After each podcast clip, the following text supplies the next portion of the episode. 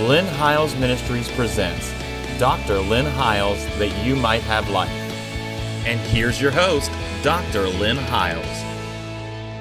Welcome back to our study again this week on the book of Romans. And we are studying this week, again, this is the third, third segment, I'm sorry, the third segment we have done on Romans, the tenth chapter. And we are looking at uh, the righteousness which is by faith. Now, I'm going to just jump right back in here because I got a lot of ground to cover. But let me say quickly that if you've missed any of these and you would like to go back and review what we've taught on the book of Romans, this is literally a college course and may be used at some time in the future for colleges. But these are such in-depth studies that I encourage you to go watch them again on our YouTube channel or on our podcast or the R S S feed for your Android, because I believe they are life-changing concepts that will be a blessing to you. And you can do that simply by going to my website, and there is a link that will take you directly to our YouTube channel, to our uh, podcast, and to the R S S feed for the audio portions of the Android. And I, I encourage you, if you'd like to use these, even like in a Wednesday night Bible study where you can listen to them and then have conversation about them, that it would be a good thing for you to take these and, and do a study with them. All right, we're going to go back into the book of Romans uh, today. The ninth chapter is the setup for the tenth chapter. It starts with verse thirty-two by saying this: why? Because they did not seek it by faith, but as it were by the works of the law. For they stumbled on the stone, as it is written, behold, I lay in Zion, stumbling stone, and the rock of offense, and whoever believes on him will not be put to shame. Jesus, I think, quotes that scripture later. He is the stone that the builders rejected, but he became the head of the corner, and they did exactly what Paul said in Romans. They are what uh, you know the scripture says. They stumbled at the stone, and they missed their opportunity to enter into their promised land. And then he starts out by Paul, who is a Jew or an Israelite. He's saying, brethren, my heart's desire, this is chapter ten, verse one, and prayer to God for Israel is that they might be saved. For I bear them witness that they have a zeal for God, but not according to knowledge. For they, being ignorant of God's righteousness and seeking to establish their own righteousness, have not submitted themselves to the righteousness of God. For Christ is the end of the law for righteousness to everyone who believes. That's such a powerful, powerful concept of truth. It's so liberating to realize that everything the law required was fully met in Christ, so that if we are trying to establish our own righteousness and find favor and love from God by keeping the law of Moses, we are as in error as Israel was, because they were out of zeal for God. I, you know, I look back even in the days when I was raised in legalism. We did it because we thought it was what God wanted. And we thought that's how we were going to please God, was somehow we're going to earn His, His favor. We're going to earn His righteousness. And it's almost like a, you know, a, a transaction deal. But when we realize in the new covenant, we have got to get this settled in our hearts, that in the new covenant, righteousness is not based on works. Righteousness, according to the book of Romans, is a free gift because of the abundance of grace and the gift of righteousness. We can reign in life by one Christ Jesus, because He was the end of the law. And so Paul is saying, I really pray and desire for my own countrymen and for my own. And we're going to see this easy, even as we come into chapter eleven. What most people do, even with chapter eleven of Romans, when it's talking about the true vine and the branches being grafted in and some being cast out, is they try to set this as an exclusion from the rest of the other ten chapters that are the setup for this, where Paul is saying he's not a Jew, which is one outwardly, chapter two, but he's one who is one inwardly, whose circumcision is in the heart. And then he comes in here uh, in chapter nine and says, you know, they've tried to do this on the basis of their works, but they've not uh, accomplished it, and they've missed the, the they missed the point, because they've stumbled at the stone, and the stone was Christ. He's the end of the law for righteousness. So he's really talking about when all Israel is being saved in Romans eleven. He's talking about there's only one way to be saved, and that is to believe in your heart that God raised Him from the dead, then you will be saved. So that's what Paul was desiring for his countrymen here, is that they would not try to have a righteousness that's established and based on their own righteousness, which is like filthy rags, but a righteousness which is by the faith of Jesus Christ. And then what I did, and I want to pick this up again this week because I really want to delve into this a lot deeper uh, in this segment, said, for Moses writes about the righteousness which is of the law. Now, Moses writes this in Deuteronomy. We're going to read it in just a few moments, in chapter ten, and he also writes about it in chapter thirty. So we're going to see this in just a moment.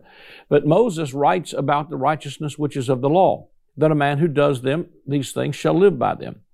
But the righteousness that's of faith speaks on this wise. Do not say in your heart, who will ascend into heaven, that is to bring Christ down from above, or who will descend into the abyss, the abyss, that is to bring Christ up from the, from the dead. But what does it say? The word is near you, in your mouth and in your heart. That is the word of faith that we preach, that if you confess with your mouth the Lord Jesus, believe in your heart that God has raised him from the dead, you will be saved. For with the heart, man, for what the heart one believes unto righteousness, and with the mouth confession is made unto salvation. For the scripture says, whoever believes on him will not be put to shame. For there is no distinction between Jew and Greek, for the same Lord over all is rich unto all call upon his name. So he's concluding, both Jew and Gentile, that this salvation by faith is available not just to Uh, people who keep the law, or the insiders, as it were, in Romans, the Jews only, but both Jew and Gentile, that the only qualification for salvation is that you believe in your heart and confess with your mouth the Lord Jesus and believe that God raised him from the dead. You will be saved. Uh, if you're sitting there today and you say, well, I, man, I can believe that. I can believe, I believe in my heart God raised him from the dead. If you're willing to confess that with your mouth, the Lord Jesus, then you just got saved. We make a whole lot of rituals out of it, and I believe that that water baptism, of course, is a entrance into, it's like the token of the covenant, like circumcision was in the old covenant. It is the seal that says, I'm part of the covenant family of God. I've been born of the water and of the Spirit. So uh, as we go into those those things and do them, but, but, but the first thing has to happen is something has to happen in the heart. And then he goes on to say, for whoever calls on the name of the Lord will be saved. How then will they call on him in whom they've not believed? And how shall they believe in him whom they've not heard? Or how shall they hear without a preacher? And how shall they preach unless they be sent? As it is written, how beautiful are the feet of those who preach the gospel of peace, who bring glad tidings of good things. But they have not all obeyed the gospel. For Isaiah says, Lord, who has believed our report? So then faith comes by hearing, and hearing by the word of God. But I say that they have not heard, yet indeed, yes indeed. He said, but, but I say, have they not heard? Yes indeed. Their sound has gone out to all the earth, and their words to the ends of the world. But I say, did Israel not know? For Moses says, I will provoke you to jealousy by those who are not a nation, and I will move you to anger by a foolish nation. But Isaiah is very bold and says, I was found of those who did not seek me. He's talking about the Gentiles here. I was made manifest to those who did not ask for me. But to Israel, he says, all day long I have stretched out my hands to a disobedient and contrary people. Now let me come back up here again and reiterate a few things that I want to say. He says, for Moses, this is verse five, Moses writes about the righteousness which is of the law, that the man who does those things shall live them, live by them. But the righteousness of faith speaks on this wise. Do not say in your heart, who shall ascend into heaven? That is to bring down Christ from above. Or, or who will descend into the abyss? That is to bring up Christ again from the dead. But what does it say? The word is near you, in your mouth and in your heart. That is the word of faith that we preach, that if you confess with your mouth the Lord Jesus and believe in your heart that God raised him from the dead, you will be saved. Now, what I want you to see is that we don't realize is that Paul is actually quoting a verse from Deuteronomy chapter thirty. And he is quoting this from Deuteronomy chapter thirty, verse eleven. And let's compare these two. We, I think it's incredible when you compare these two verses. Paul, once again, is quoting Deuteronomy thirty when he says, this is Deuteronomy thirty, verse eleven. For this commandment, which I command you this day, it is not hidden from you, neither is it far off. It is not in heaven. Now, wait a minute, wait a minute. For this commandment which I command you this day, it is not in he- it is neither far off, neither is it in heaven, that you would say, who will go up for us and bring it to us, that we may hear it and do it. Now, what did Paul say in Romans ten? He said, for who has, in Romans ten, he, he, he replaces the commandment with Christ, because Christ is the end of the law. Let me read it again to you from, from Romans, the tenth chapter. He says, uh, but who shall ascend into heaven? That is to bring Christ down from above. Deuteronomy thirty, who will ascend into heaven? That is to bring the commandment down. And Deuteronomy chapter thirty, it says this, it says, uh, neither is it beyond the sea, that you would say, who go over the sea? The word sea here is also translated abyss. When they came up out of the Red Sea, they, they, you could actually, this, this word uh, in the Hebrew is the same word that's translated in the book of Romans. The sea here is talking about the abyss. Who will descend into the sea? And it's going to get important here in just for a moment, because we're going to see some stuff that I think are powerful keys. Uh, who will go over the sea for us, that, that is to bring it to us, that we may hear it and do it. Once again, he's saying, who will go over the sea, or who will go into the abyss to get the words of this law and bring it to us, that we may hear it and do it. In Romans ten, he said, but who, Christ, who will go down, but Christ has descended. Let me read it, because I, I want to get it exactly right here. Or who will descend into the abyss, that is to bring up bring down Christ from above, or who shall ascend, no, I'm sorry, do not say in your heart, who will ascend into heaven, that is to bring Christ down from above. That's the first part of Deuteronomy, who will ascend into heaven to bring the words of this law down, that we may hear it and do it.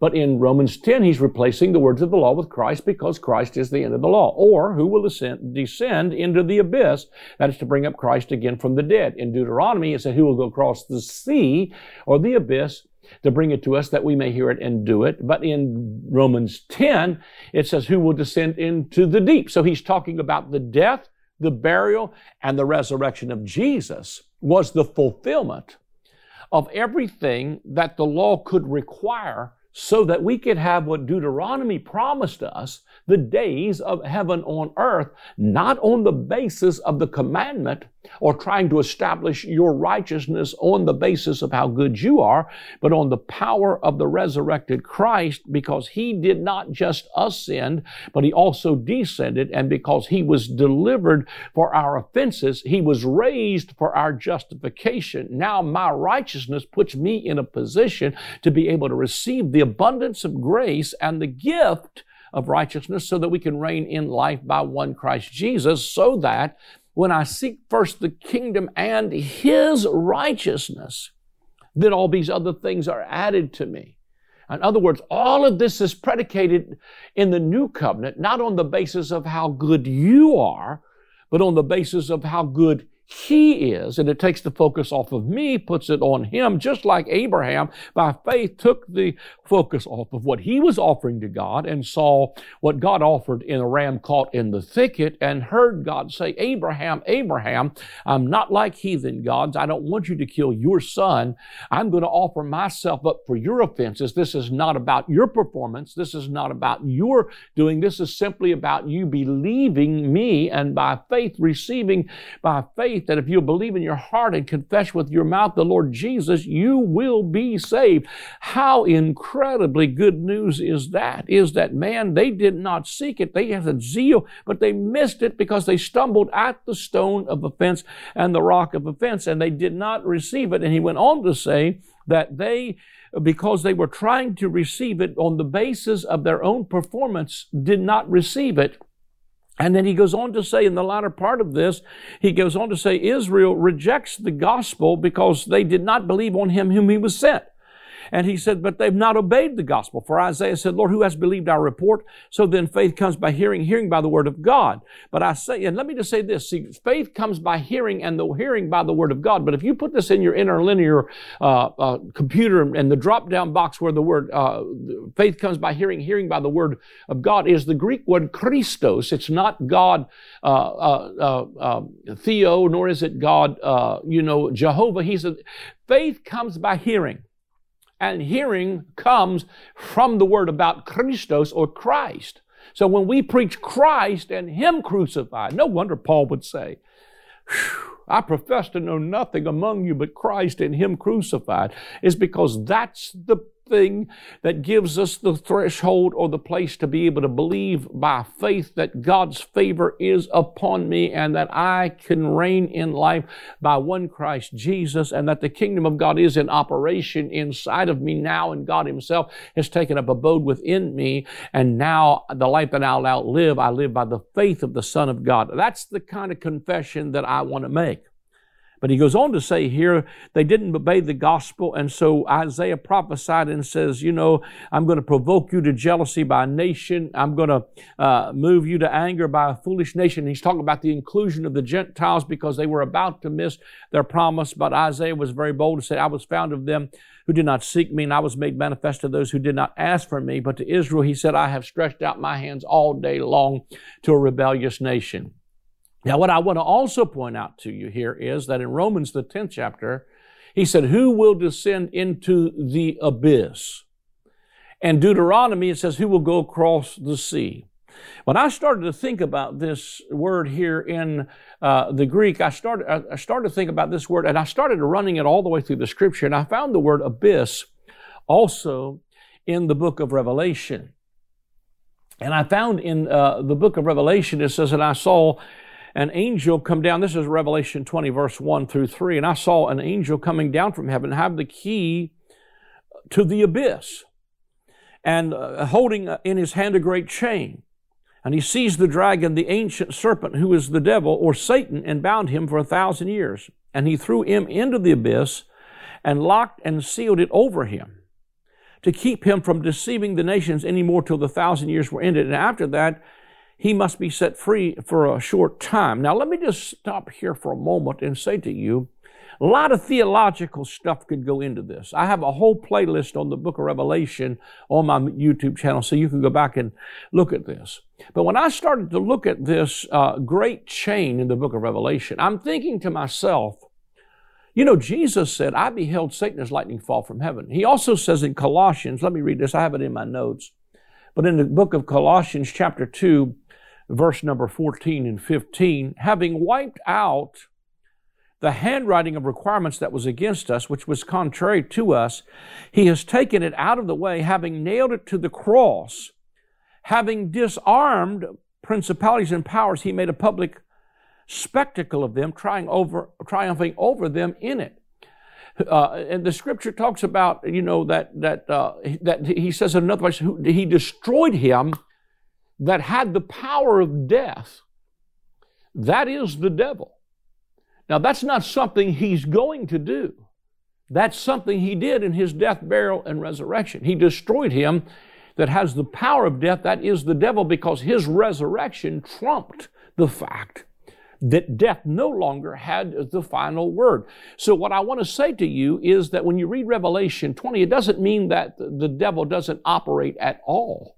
It simply tells us that he's been greatly hampered and hindered from deceiving the nations because the weapon, that is his favorite weapon, called condemnation, has now been taken from him, and we ought to be able to keep the devil bound, because when Jesus descended into the abyss and came back up from the dead with the power of a resurrected life, it is through his death, burial, and resurrection and the truth of that revelation that Satan was bound and principalities and powers were triumphed and made a public skeptical of. And if you read that in context, it says in Colossians two, he says, we're not ignorant of Satan's devices, but Satan's devices are the power of condemnation, because he goes on to say that the weapon he takes from him was the handwriting of ordinance that was against us.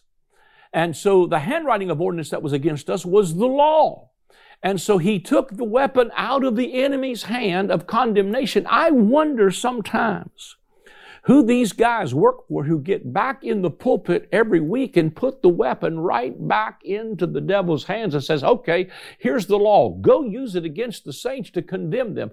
I've got some good news for you. Isaiah also prophesied about this, and he said, no weapon formed against you can prosper. And any tongue that rises up against you in judgment, you are condemnation, you will utterly condemn, because Your righteousness is of me, saith the Lord of hosts. And so what he's saying here is that the weapon can no longer be formed against you because the weapon of the enemy was the law. Jesus fulfilled the law, took it down into the abyss, rose from the dead to give us a righteousness by faith. That greatly hinders the work of Satan, and we need to keep him bound. All authority is given to him in heaven and in earth, and we have the power to bind on earth what's already been bound in heaven and to enforce the victory that's already been won in Christ. I also saw that uh, in Revelation chapters number nine, verse one and two, Uh, and verse eleven, also in Revelation eleven, verse seven, and Revelation seventeen, verse eight, it was the Roman armies that were coming up out of the sea to attack Israel in fulfillment of the curses of the law in Deuteronomy. So when we see these Roman armies coming up out of the uh, sea, the abyss again, the bottomless pit, that they are coming uh, against Israel in fulfillment of the curses of Deuteronomy. Because Deuteronomy says in chapter twenty-eight, verse forty-nine, here's the curse given, book of Revelation, the curse fulfilled, because the book of Revelation is God keeping his end of the covenant bargain to keep the words of the law to apostate Israel. The reason, and let me just share this with you. He says, then the Lord shall bring a nation against thee from far, from the end of the earth, as a swift eagle that flieth, a nation whose tongue thou shalt not understand, a nation of fierce countenance which shall not regard the person of the old nor show favor to the young. I think it's interesting that when Jesus says concerning the destruction of Jerusalem in Matthew twenty-four, he said, they said, where, Lord? He said, wherever the carcass is, that's where the eagles will be gathered together. He's thinking in terms of this curse of Deuteronomy where he said, he'll bring a nation on you as swift as an eagle. So he's talking about the Roman army that came upon them in fulfillment of the curses of the book of Deuteronomy. Let me read some more to you. Verse uh, chapter twenty-nine, uh, Deuteronomy, verse fourteen through twenty-nine. Neither will you only do, neither with you only do I make the covenant and this oath, but with him that standeth here with us this day before the Lord our God, also with him that is not here with us this day. For you know how we have dwelt in the land of Egypt, and how we came through the nations which you passed by. And you have seen their abominations and their idols, wood and stone and silver and gold were among them, lest there should be any among you, uh, a man or woman or family or tribe, whose heart turneth away this day from the Lord our God to go and to serve the gods of these nations, lest there should be among you a root of beareth gall and wormwood. You see wormwood in the book of Revelation. And it came to pass when I heard the words of this curse that that he blessed himself in his heart, and saying, I shall have peace, though I walk in the imagination of my heart, and after the drunkenness and thirst. That is from fulfillment of what Paul said, when they shall say peace and safety, then comes sudden destruction. That destruction was about to take place in A D seventy, shortly after Paul made that, where they're crying. He's, in other words, he's reminding them of the curses that they've agreed to in the book of Deuteronomy. And he said, the Lord will not spare him, but the anger of the Lord and his jealousy shall smoke against him, and all the curses that are written in the book shall lie upon him, and the Lord shall blot out his name under heaven. That, hence, that's what he's talking about when he said, whoever's name was not written, they blotted their names out. I'll blot his name out of the book, is that he's talking about, again, the fulfillment of these curses of Deuteronomy. And he said, the Lord shall separate him out unto evil out of all tribes according to the curses of the covenant that are written in this book of the law, so that the generation to come of your children shall rise up after you, and the stranger shall come, and from the far land shall say, when they see these plagues of that land and sickness which the Lord hath laid upon it, and the whole land thereof brim is brimstone and salt and burning. And you see all of this stuff in the book of Revelation, again, being fulfilled, including the words brimstone, salt, and burning. It's talking about the destruction of a city. And it is not sown, nor beareth, nor any grass, nor growth there. And it's like the overthrow of Sodom and Gomorrah, Adma, Zeboam, which the Lord overthrew in his anger and in his wrath. Even all nations shall say, Why, wherefore hath the Lord done this unto the land? What meaneth the heat of this anger? Then the men shall say, because they have forsaken the covenant of the Lord their God, their fathers, which he made to them, which he brought forth out of the land of Egypt. For they went and served other gods and worshipped them, whom they knew not, and whom he had not given unto them. And the anger of the Lord was kindled against this land, to bring upon it all the curses that are written in this book. And the Lord rooted them out of their land in anger and wrath and in great indignation, and cast them into another land, as it is this day. The secret things belong to the Lord, and the things which are revealed belong unto us who are the children forever, that we may do all the works of this law. So the, all the things that are happening in the book of Re- Revelation are the fulfillment of the curses that God gave in the book of Deuteronomy. And let me just show you this, because in Deuteronomy thirty-one, I know I'm being fast here, but God speaks to Moses and said, you're about to die. And he said, uh, the Lord said, this is thirty-one, Deuteronomy thirty-one sixteen. And the Lord said unto Moses, behold, thou shalt sleep with thy fathers, and this people will rise up and go whoring after other gods of the strangers of the land, whither they go to be among them, and will forsake me, and break my covenant, which I have made with them. Then my anger shall be kindled against them in that day, and I will forsake them, and I will hide my face from them, and they shall be devoured, and many evils will, troubles will befall them, and they will say in that day, are not these evils come upon us, because our God is not among us? And I will surely hide my face in that day for the evils which shall be wrought among them, and because they turn to other gods. Therefore write this song, and teach it to the children of Israel, put it in their mouths, that this song may be a witness for me against the children of Israel.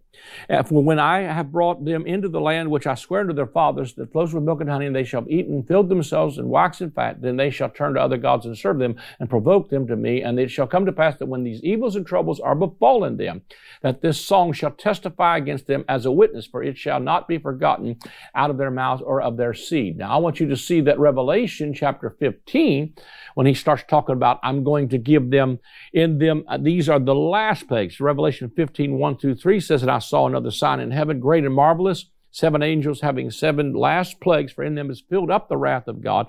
And I saw as it were a sea of glass mingled with fire, and them had gotten the victory over the beast, over his image, the mark, the number of his name. And they sang the song of Moses and the song of the Lamb, saying, great and marvelous are thy works, Lord God, for th- trusted you are thy ways, for th- thou King of saints. In other words, he's declaring to them in the book of Revelation, everything that I told you is the fulfillment of the curses of this law, because I told Moses to teach them this song. And when you teach them this song, it's going to be a reminder of the curses of the covenant.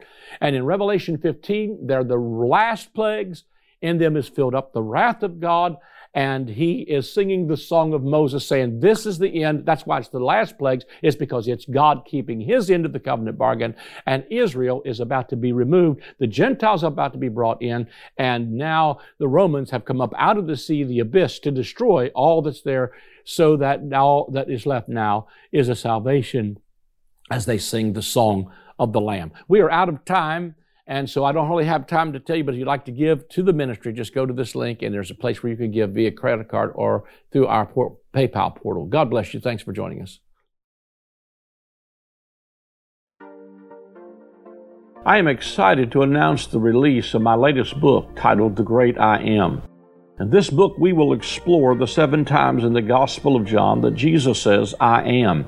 When he uses that phrase, it is always in contrast to something from the Old Covenant. For instance, they thought Moses and the law was the door into the sheepfold, but Jesus said to them, I am the door. They thought that Israel was the true vine, but Jesus said to them, I am the vine, you are the branches.